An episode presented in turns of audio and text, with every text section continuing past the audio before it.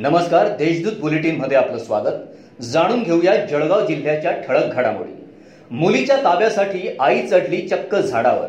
कौटुंबिक वादातून हिसकावून घेण्यात आलेल्या 1.5 वर्षाच्या मुलीचा ताबा मिळावा, पतीसह सासू, सासरे व जेठाला अटक व्हावी या मागणीसाठी बिरवाडे येथील विवाहितेने चक्क नवीन बस स्थानकासमोरील पोलीस मुख्यालयासमोर झाडावर चढून गुरुवारी संताप व्यक्त केला.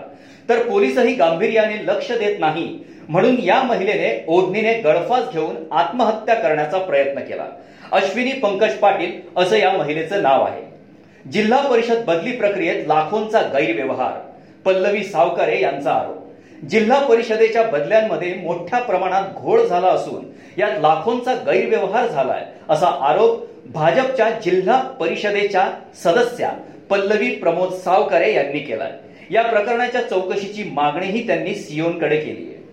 कॅटरिंग चालकाकडून पोलिसांनी उकळली खंडणी.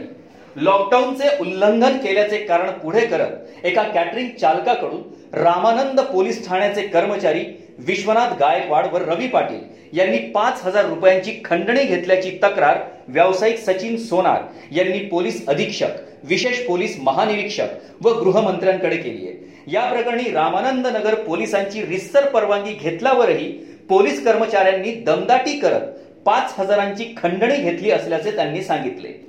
जिल्ह्यात 5 जणांचा बुडून मृत्यू. वेगवेगळ्या घटनांमध्ये जिल्ह्यात आज 5 जणांचा बुडून मृत्यू झालाय. या साकेगाव येथे वाघूर नदीत सासू व सुनेचा, विटनेर येथे पाझर तलावात 2 तरुणांचा, तर गिरणा नदीत पाळधीच्या तरुणाचा बुडून मृत्यू झाल्याने जिल्ह्यात शोककळा पसरली आहे. जिल्ह्यात आढळले आणखी कोरोना पॉझिटिव्ह 267 रुग्ण. जिल्ह्यात गुरुवारी कोरोना पॉझिटिव्ह 267 रुग्ण आढळले. जिल्ह्यातील कोरोना पॉझिटिव्ह रुग्णांची संख्या आता 10,858 झाली आहे.